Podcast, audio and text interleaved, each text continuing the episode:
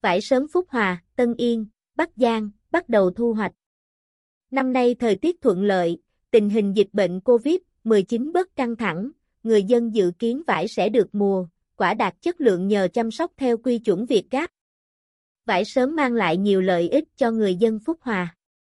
Đến thăm vùng trồng vải sớm của xã Phúc Hòa, thời điểm này, khắp các khu vườn, triền đồi, người dân đang tập trung chăm sóc những cây vải thiều sớm.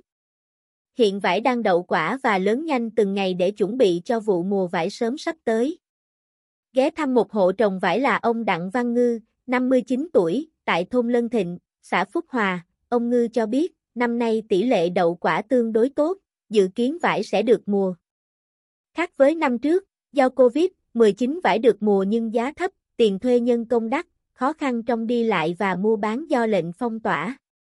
Năm nay, khi dịch bệnh dần bị đẩy lùi và được sự tích cực quan tâm của chính quyền địa phương về đầu ra cho sản phẩm thì chúng tôi tin là vải năm nay sẽ bội thu hơn. Với quy mô vườn vải sớm 3.000 m2 trồng theo quy chuẩn Việt Gáp, với giá bán đầu mùa dao động từ 20.000, 30.000 đồng 1 kg, gia đình ông Đặng Văn Ngư dự sẽ thu về lợi nhuận từ 200, 250 triệu đồng trong mùa vải năm nay. Tuy nhiên, để vải đạt chất lượng tốt nhất khi vào mùa, ông Ngư cũng như các nhà vườn khác ở Phúc Hòa sẽ phải lưu ý theo dõi cẩn thận hơn, sớm phát hiện các loại sâu bệnh nếu có và bón thêm phân cần thiết cho cây sinh trưởng tốt. Theo các nhà vườn, hiện vải Phúc Hòa được thương lái ưu tiên thu mua bởi đây là giống vải u hồng có quả to, mọng, cuốn gồ, vị ngọt, hạt tương đối bé.